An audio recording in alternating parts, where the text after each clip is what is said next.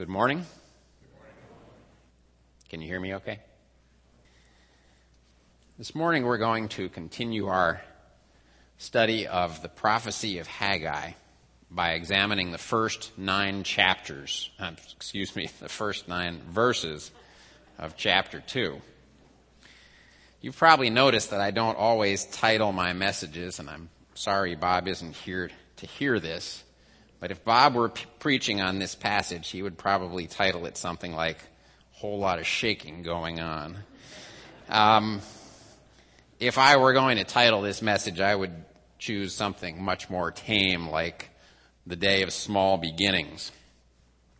These nine short verses will carry us from the distant past to what was the distant future in Haggai's day and what is in fact still the future even in our time. This message spans the temple sequence from the days of Solomon's temple through the days of the second temple and all the way to the millennial temple that will be on earth when God reestablishes the kingdom of Israel under the reign of Christ in the future. It spans God's working with mankind from the time of blessing Solomon to the time of disciplining Israel to the future day of the tribulation in which the unbelievers of the earth will experience miraculous divine judgment even as God stands up to deliver his people Israel and all who follow him in faith. There's a lot packed into these short nine verses. Let's once again ask the Lord's help as we turn to His Word. Father, we are so privileged to be granted a glimpse into your ways, into your plans. Thank you for your word. May your Spirit, who is the agent in bringing it, it to us, illuminate our thinking and teach us. We ask this in the name of your Son. Amen. well, as we usually do, I'd like to get an overview of the passage before we look at the details. Let's first consider the setting and time and then look at the structure of the passage. Now, the setting and time here is not difficult to see at all.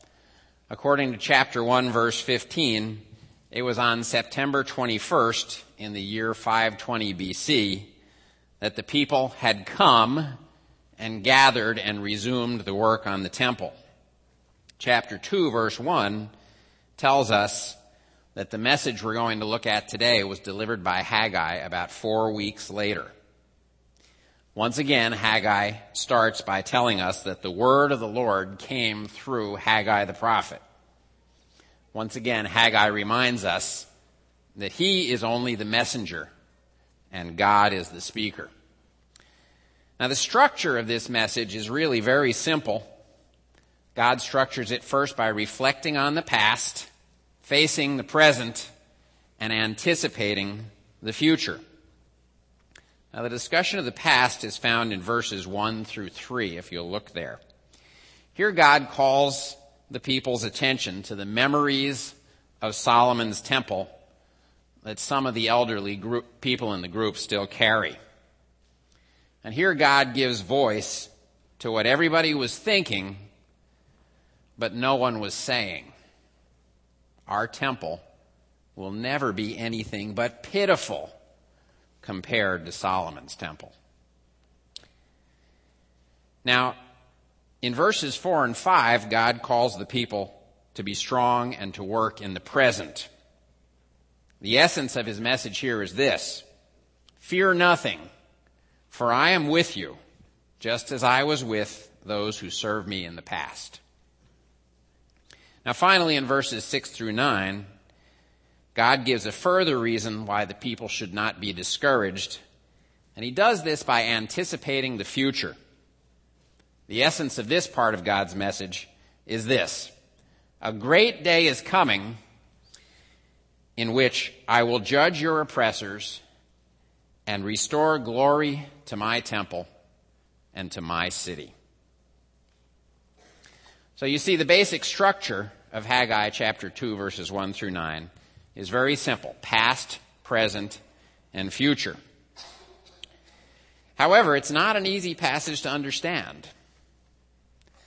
This is probably in particular because there are three interpretive challenges that we'll need to deal with as we seek to understand God's words to the rebuilders here. The first interpretive challenge concerns God's statement in verses 6 and 7 that he will shake the heavens and the earth and all people. It's clear that this shaking refers to judgment. What's not so clear is when this shaking will occur. And the problem is made even more complex because that idea of shaking occurs again in verse 21 here in the same chapter. And we'll look at that next week. Now, the second interpretive challenge is the meaning of this phrase, the desire of all nations. Some of your Bibles translate that phrase with capital letters. Do you see it? Some of your Bibles translate it the desired of all nations, as in the idea of the desired things of all nations. And they leave it in small letters. If you have a New American Standard Bible, that translates it the wealth of all nations. And that's actually changing the words because the word wealth is not there. Now don't get upset. I'm not picking on your translation. You'll see why this is like this in a little while. Some of your Bibles say that this person or thing, whatever the desire of all nations is, will come to Jerusalem.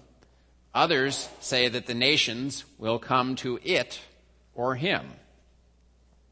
We'll see that the identity of this phrase, what it means, is closely linked to the concept of shaking and when that shaking will take place.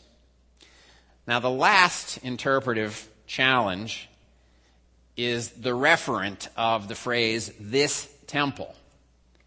Which temple is God talking about when he speaks of this temple in verses 7 and 9? Is it speaking of the second temple, which Zerubbabel and his companions would rebuild? Is it speaking of Herod's temple, which would essentially be a remodeling and an updating of that second temple? Or is it speaking of some future temple? We'll work through these interpretive hurdles as we go through the text, and I, I think you'll see that it will all come into clear focus once we get through them. Well, let's turn our attention now to the particulars of the text. Let's start with the first part of God's message, in verses 1 through 3. We might label this part comparing today with yesterday. Listen as I read those verses.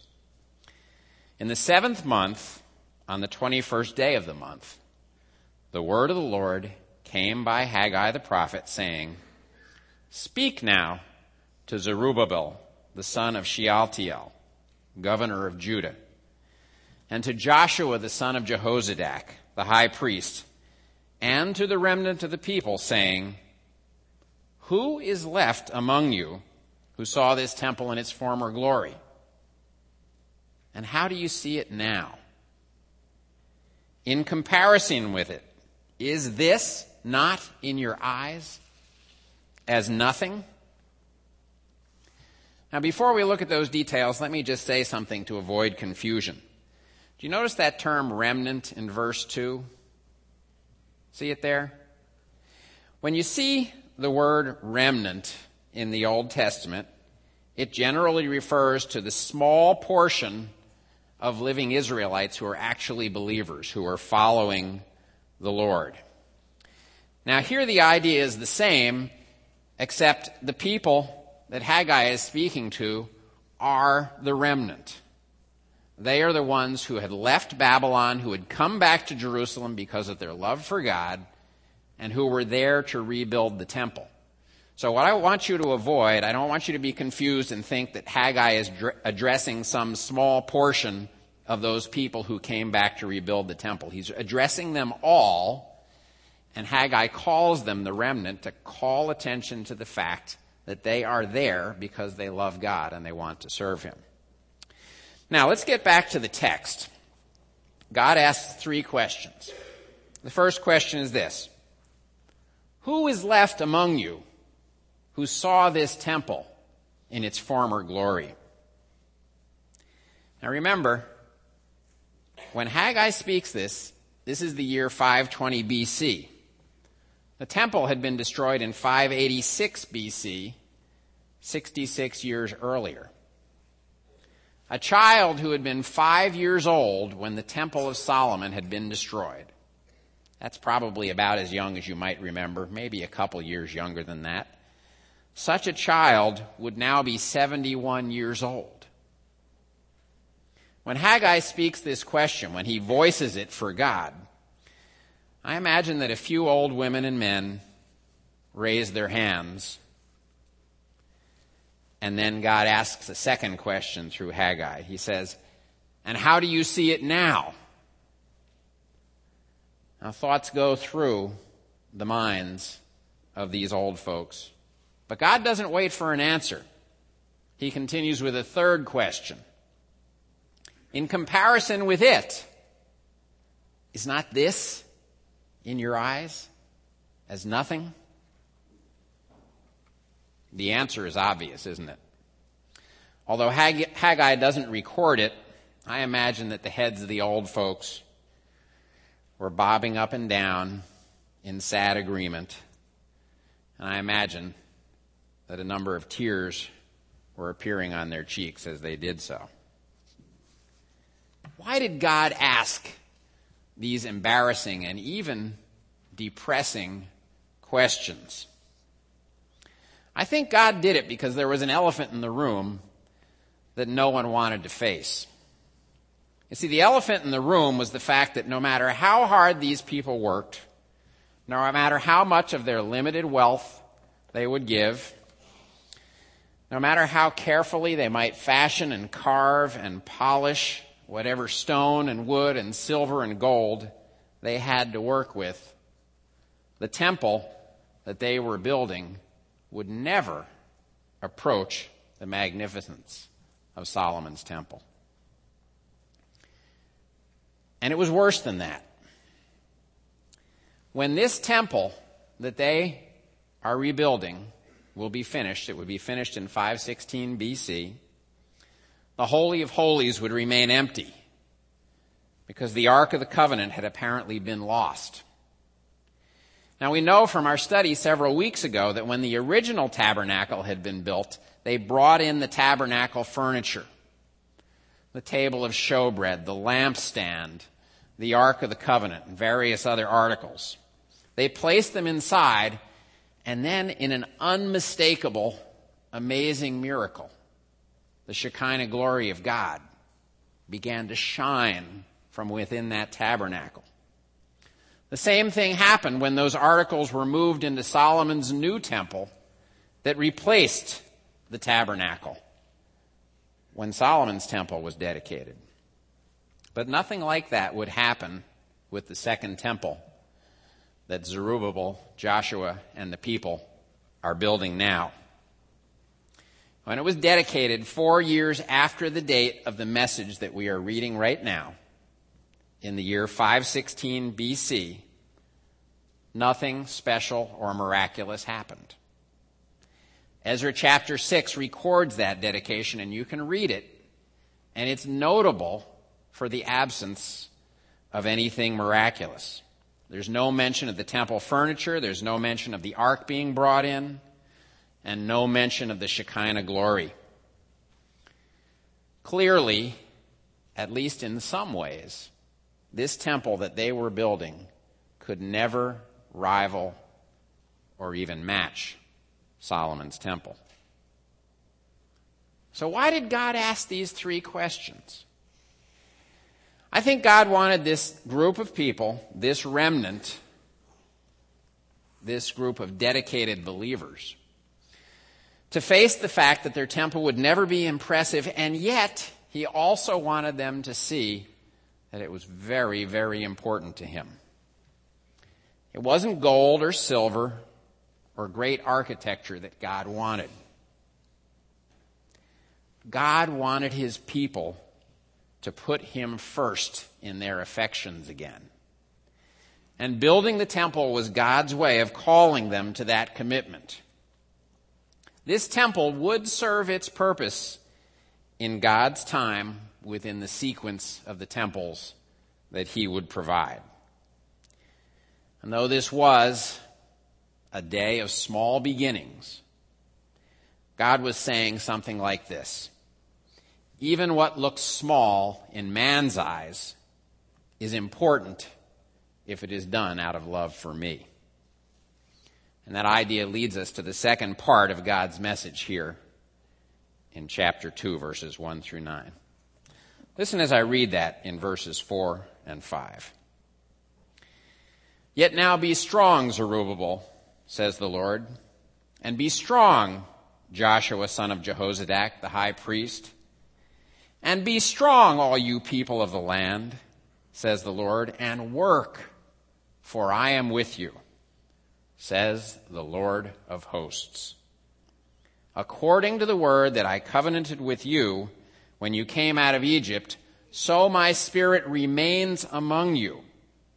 Do not fear. I like to call this part of the message practicing the presence of God. I know that's corny, but it's accurate. Once again, as God addresses the group, he speaks first to Zerubbabel, then to Joshua, and then to the common people. And his message is simple. Be strong and work, for I am with you. Now we saw last week that God had used those words, be strong for I am with you, to encourage his people twice before. You remember when it was? He spoke them to Joshua just before Israel undertook the conquest of the promised land. He spoke them to Solomon through King David just before Solomon began to build the temple. Now God speaks those words again to his people as they face another great task. Be strong and work, for I am with you. Here we have both a command and a promise. The command is be strong and work. The promise is, for I am with you. Now we looked at those words, I am with you, last week, as we just noted. Let's give a little thought to the command. What exactly does God mean when he says, be strong. Well, back during my days in graduate school at Cornell, during my early 20s, when I was studying physics there, I had a classmate. He was another physics major. He was very unusual for a science student. He was built like a tank. Big, strong guy. He loved to lift weights. He said to me, Dave, you got to bulk up. he took me to the gym, set up a barbell on the bench, and he said, Let's see you press that. And I got down on the bench and I got settled and I put my hands on the bar and I began to push. My face turned red. My pulse rate increased and I groaned with effort. But no matter how hard I tried, no matter how hard I pushed, that bar never budged. My friend looked at me and he said, push, you can do it. And I pushed and I pushed and nothing happened.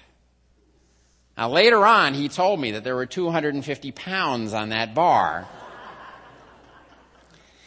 It wouldn't have helped if he had shouted, be strong a hundred times and if he had used a megaphone. I couldn't do it. It wouldn't have helped if I'd been wearing one of those t-shirts that people wear today that says, just do it. I simply didn't have the strength to lift that weight. No amount of urging, no amount of cheering, not even ridicule could have given me the power to do what my body was incapable of doing. When God said to the temple rebuilders, be strong and work, he wasn't saying, do what you can't do. The call for strength was a call for courage, for commitment, and for trust. God was saying to the builders, use what you have, your limited wealth, whatever skills you have, what energy and resources you have. It will be enough for the task, not because of your strength, but because I am with you. I don't expect you to match the accomplishments of the past. I don't expect you to reduplicate Solomon's temple. What I do expect you to do is to get to work and never to let the fear of your opponents stop you again. I am with you. I am for you. I was with Moses when he led my people out of Egypt. I was with Joshua, and I gave him and his companions victory over the Canaanites, even though there was no way that they should have won. I was with Solomon. I enabled him to build a glorious house for my name. I gave all of these people success beyond their capabilities because they gave me what they had. And I am with you now Nothing has changed. Do not fear. Build my house. And so now we come to the third part of God's message in verses 6 through 9. Listen as I read them. For thus says the Lord of hosts, once more, it is a little while, I will shake heaven and earth the sea and the dry land. And I will shake all nations, and they shall come to the desire of all nations.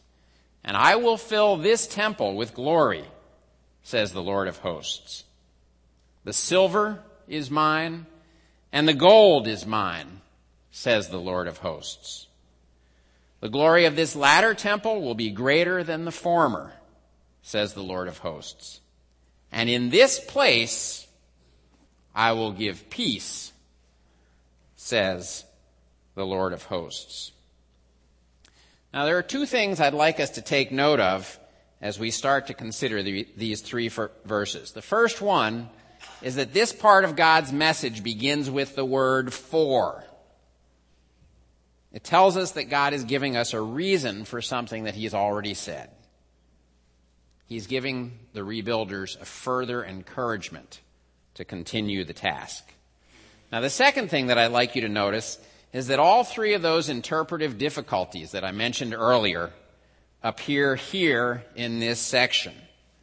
The meaning of the phrase, I will shake, the meaning of the phrase, the desire of all nations, and the referent, which temple God is speaking of when he says, this temple.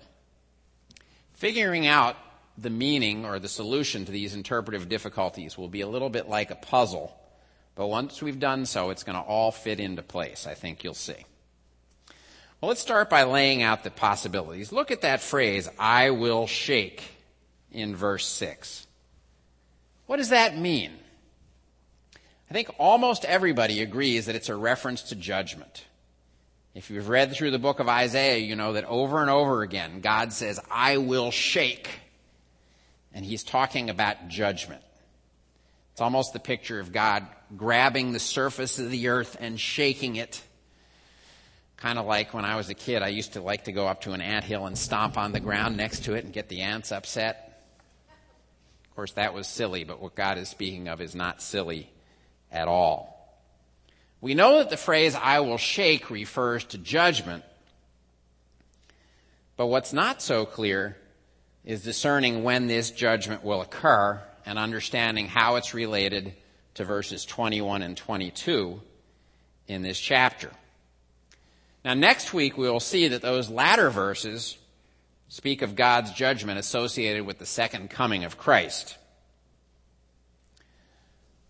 The challenge here is to decide whether the shaking spoken of in verses 6 and 7 speaks of that same future event or whether it speaks of events associated with the first coming of Christ. Just about everybody agrees that it's got to be one of those two. Now, our second difficulty is the meaning of the phrase, the desire of all nations. Take a look in your Bibles. How many of you have that capitalized? Raise your hands. A lot of you do, okay? Um, it's tempting to look at what the text says. The desired of all nations will come and fill this temple with glory and conclude that it's referring to our Lord Jesus Christ at his first coming. Filling Herod's temple, which was really just a remodeling of the second temple, with glory by his personal presence. Many people think that that's what it's about, but I think that there are problems with that, and let me tell you why. I see three problems with that interpretation. They're linguistic, textual, and historical. Now let's start with the linguistic problems. First of all, the Hebrew text can be read, the desired of all nations will come, or it can be read, they will come to the desired of all nations. It's a little ambiguous. However, the word to is not present in the text. So a more likely reading would be, the desired of all nations will come. And secondly, that verb will come is plural. It's plural. So the meaning is probably something like this. The desired things of all nations will come. What is going to come is not one, it's many. And if it's many, it's hard to argue that Christ is the one who's going to come because he's just one person. Now the textual problem concerns the relationship between verse 7 and verse 8. Look at verse 8. The silver is mine and the gold is mine, says the Lord of hosts. That strongly suggests that the de- desired things of all nations that will come to Jerusalem is the wealth of the nations. Now, we don't have time to go there right now, but if you were to turn to Isaiah chapter 60, and look, as, look at verses 4 through 14. There's a long prophecy there of the future day in Christ's future millennial kingdom when the nations of the world, out of tribute and worship to the Lord Jesus Christ, will bring their wealth to him and to his temple in Jerusalem. That prediction fits what we're seeing here in Haggai verses 7 and 8 perfectly. Now there's also a historical problem with the idea that the desired of all nations is Christ coming to Herod's temple. And there are actually several historical problems. First, there was no shaking, there was no judgment that affected heaven and earth, the sea, and all nations when Christ came. Yes, the prince of this world was cast out. Yes, there was an earthquake while Christ hung on the cross. But the visible world, in particular, outside of the very small locality of Jerusalem, continued on much as it had. There was no worldwide shaking. Now, if we understand the term shaking as it's used in Isaiah as a literal judgment involving physical suffering and death and miraculous events from the very hand of God, it's hard to argue that that shaking should not also be literal here in Haggai. Now, the second thing is there was no visible appearance of the Shekinah glory of God in Herod's temple at the first coming. Although I know we could argue, and some have, that Christ's glory was there, but it was veiled from the eyes of unbelievers. Now, the third historical problem is that verse 9 tells us what the result will be of this arrival of the desired of all nations and the filling of the temple with glory. What does it say? It says there will be peace in this city, in Jerusalem. This is perhaps the biggest problem. Did peace come to the earth as a result of Christ's arrival? during his first coming? It didn't, did it? Think about what Christ said in Luke chapter 19 on that day that he appeared in Jerusalem in the triumphal entry. and the nation rejected him. Now, as he drew near, he saw the city and he wept over it, and he said, If you had known, even you, especially in this your day, the things that make for your peace, but now they are hidden from you. For the days will come upon you when your enemies shall build an embankment around you, surround you, and close you in on every side, and level you you and your children within you to the ground. And they will not leave in you one stone upon another because you did not know the day of your visitation. Christ was predicting the fall of Jerusalem in AD 70. And we know that the world has not been in peace and Jerusalem has not been in peace since his first coming. And I think that makes it very difficult to argue that what Haggai is speaking of here is Christ's first coming. So putting all these observations together, I would argue that the desire of all nations refers to the wealth of the nations that the Gentiles will bring to the Lord Jesus Christ and to his temple in Jerusalem during Christ's future millennial kingdom.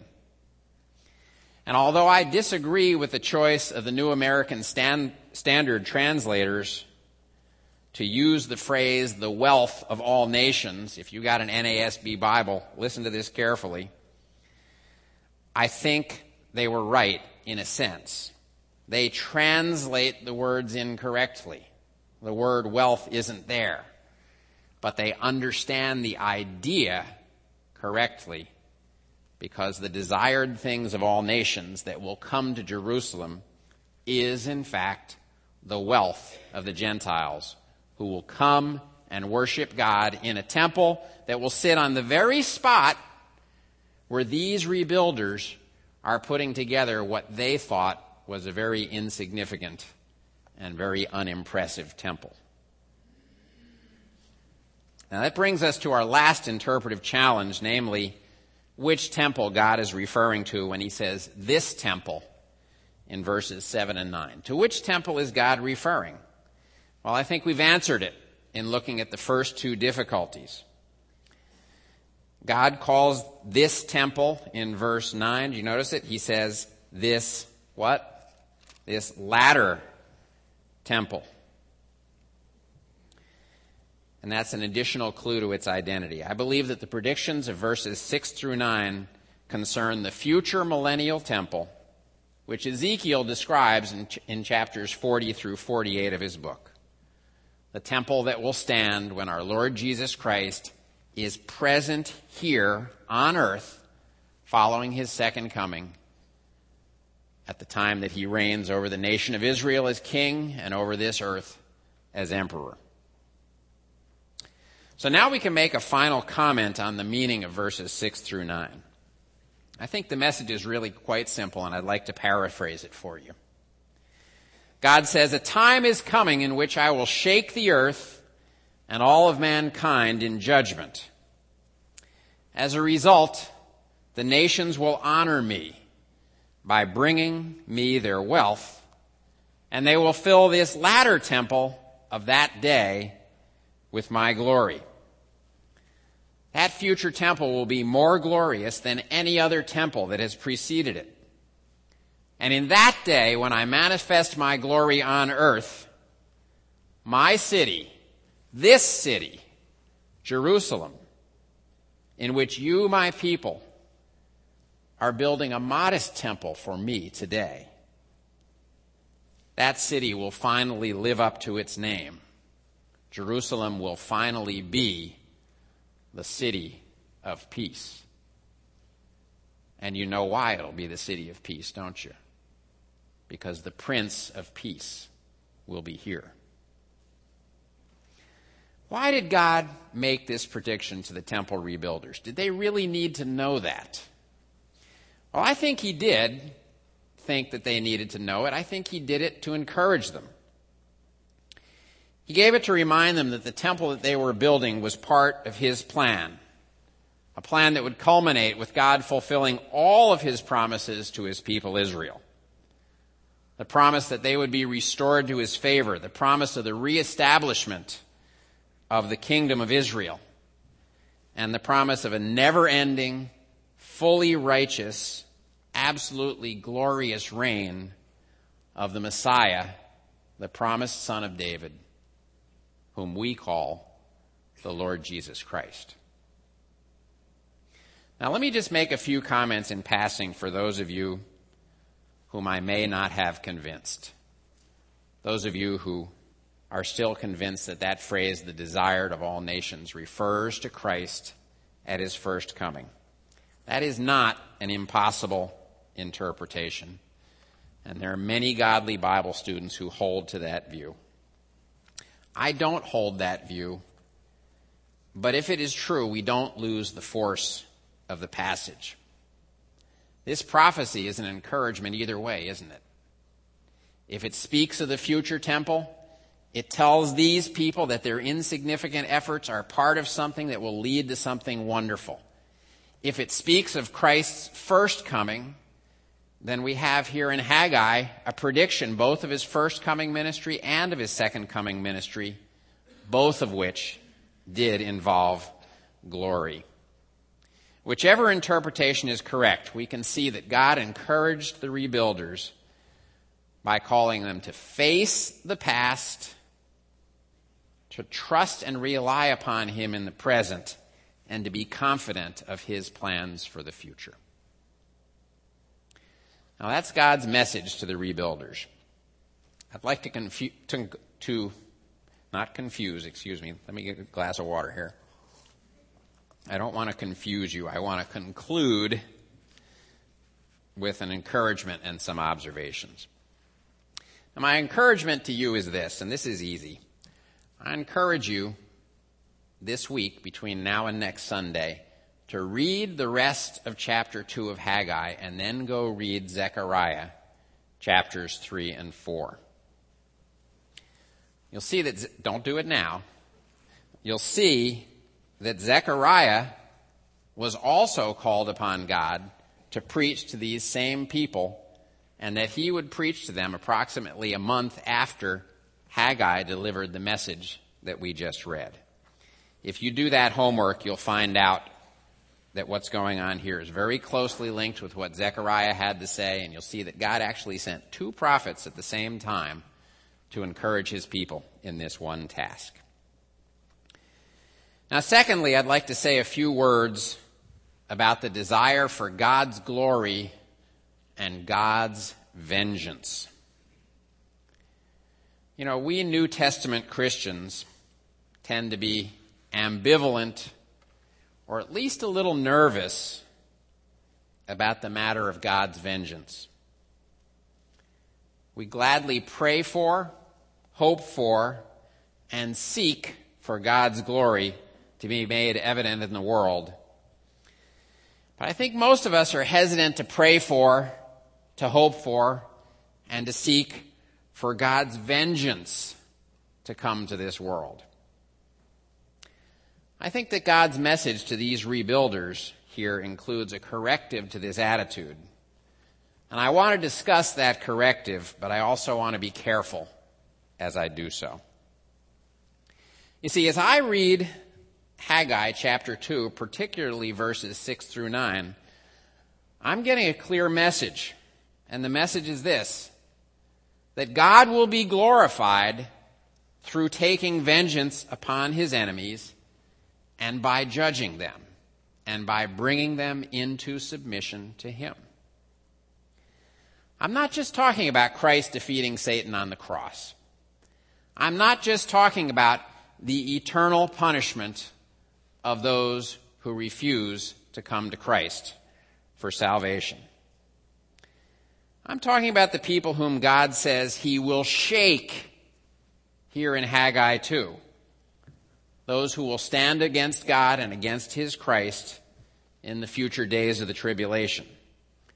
Those who will side with Satan and with Antichrist against the true Christ who will experience the terrible judgments that will precede the return of our Lord to this planet. those days will be days of vengeance. Terrible, terrifying, overwhelming divine vengeance. Let me ask you a question. Do you think it's wrong for us to anticipate those days with a certain measure of hope and even a sense of vindication and approval? Personally, I think not. God's enemies are our enemies. And those who refuse to leave the ranks of Satan and who stubbornly insist upon remaining at enmity with God justly deserve all that they will suffer under his divine hand of judgment. But it's here, exactly here, that we need caution and a very clear perspective. We, as blood bought, formerly damned, redeemed sinners, need to keep in mind that we too were once God's enemies, don't we? It's true that God at times calls us to rejoice in the knowledge that He will judge. But at the same time, and indeed much more frequently in Scripture, God calls us to act as His agents in reaching out with the call of salvation and forgiveness to those who remain His enemies through faith in Jesus Christ. Now, through Haggai, God called the remnant to be strong and work, for I am with you. God has also called us to a great task, and He's also promised to be with us in that task. Our task is what? The Great Commission. Our task is to call individuals out of the ranks of Satan and out of enmity toward God so that they may serve him now and escape his judgment in the future. I think we need to learn to hold in tension both the comforting knowledge that God will judge his enemies and our daily and continuing duty of proclaiming him in word and deed so that individuals who are now his enemies may become his children. Now, the third thing that I'd like to look at is I think it's necessary and very important for us to recognize the unshakable faithfulness of God. Look once more again at Haggai chapter 2, verses 4 and 5. What does God say there? He says, Yet now be strong, Zerubbabel, says the Lord. And be strong, Joshua, son of Jehozadak, the high priest. And be strong, all you people of the land, says the Lord. And work, for I am with you, says the Lord of hosts. According to the word that I covenanted with you when, I, when you came out of Egypt, so my spirit remains among you. Do not fear. What had God covenanted with his people when they came out of Egypt? He had said, in effect, in effect, you will be my people and I will be your God. Now, a lot had happened since God had made that covenant with them, hadn't it? And it wasn't all good. God's people had fallen into terrible sin. God had judged them, and now they were living as subjects in a Gentile empire.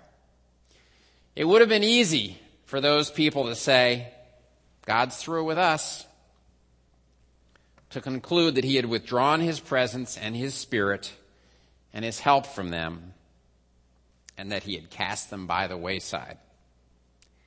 Now turn with me, if you will, to Jeremiah chapter 31. One of my absolute most favorite passages in all of Scripture. Jeremiah was a prophet to the people of Judah in the last days of the southern kingdom before the Babylonians put the city under siege, conquered it, and destroyed it. The siege began in 588. It went on two years and finally was successful in penetrating the city in 586. When the siege began, the people trapped inside slowly began to starve.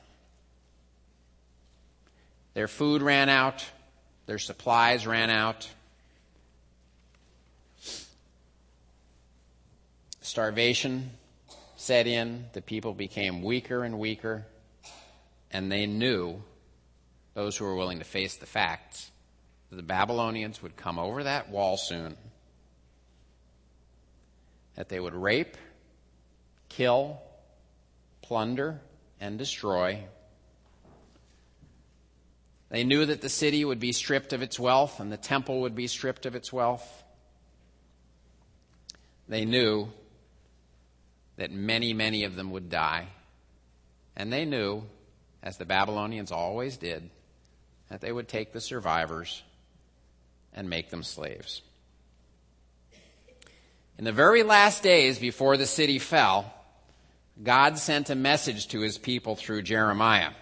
And I'd like to read that to you from verses 33, uh, 35, excuse me, through 37.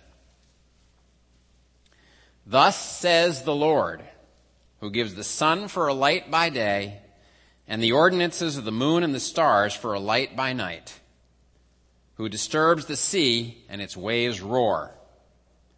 The Lord of hosts is his name.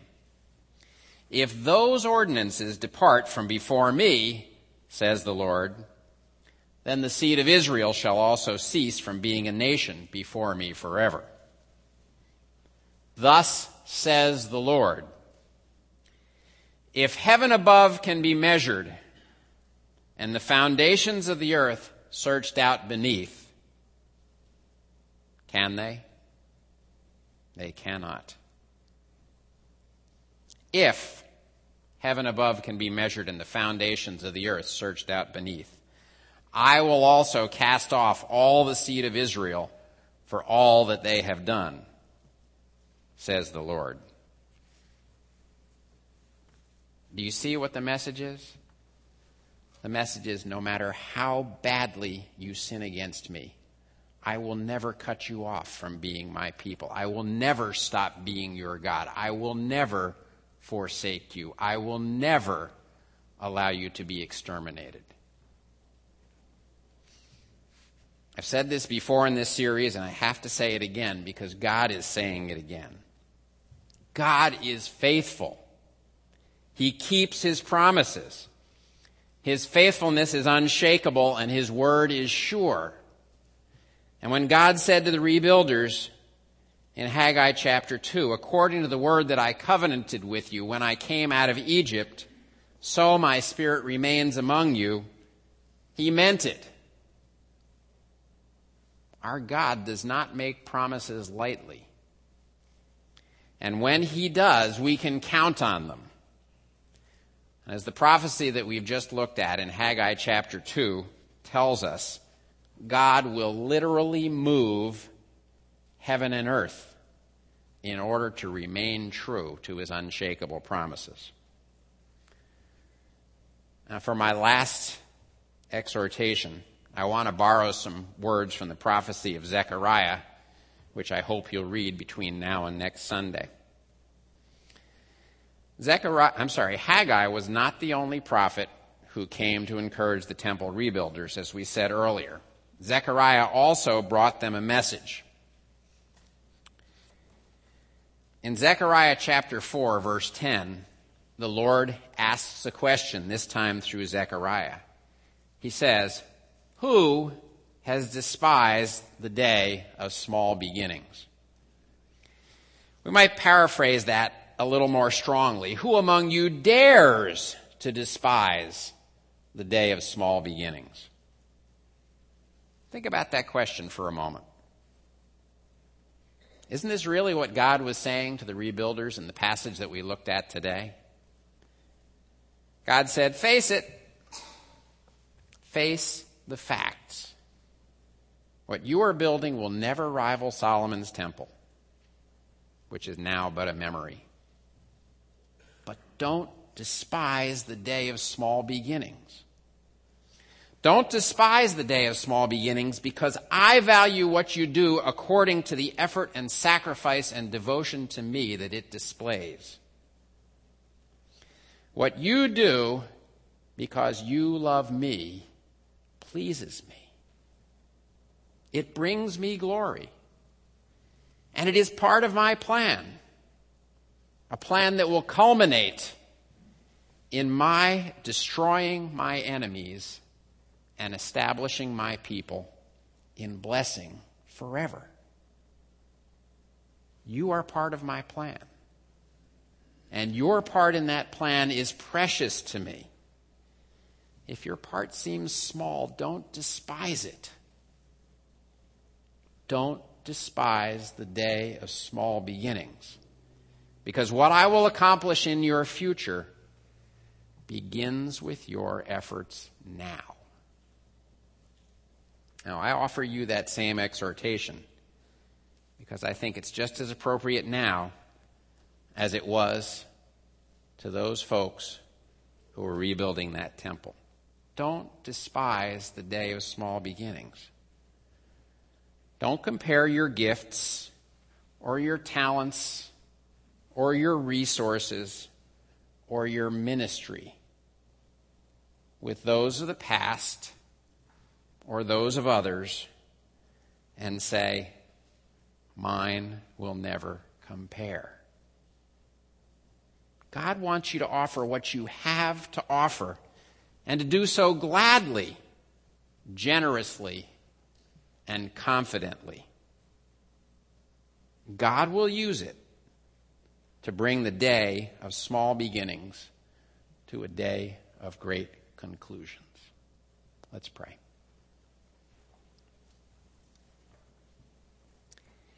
Father, it hurts sometimes to look at ourselves and to realize that we, in many ways, are ants compared to the spiritual giants of the past. At least that's how it looks to us. It's so easy to say that there are others who can do this better, who have done it better, and who will do it better than I ever can, or than we ever can. Father, deliver us from the error of that thinking.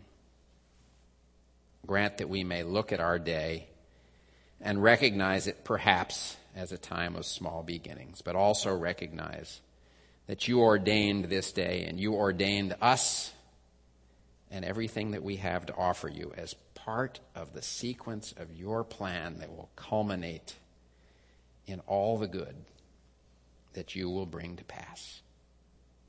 Encourage us by this, Father. Protect us from discouragement. And use what we have to offer for your glory. We pray this in your Son's name. Amen.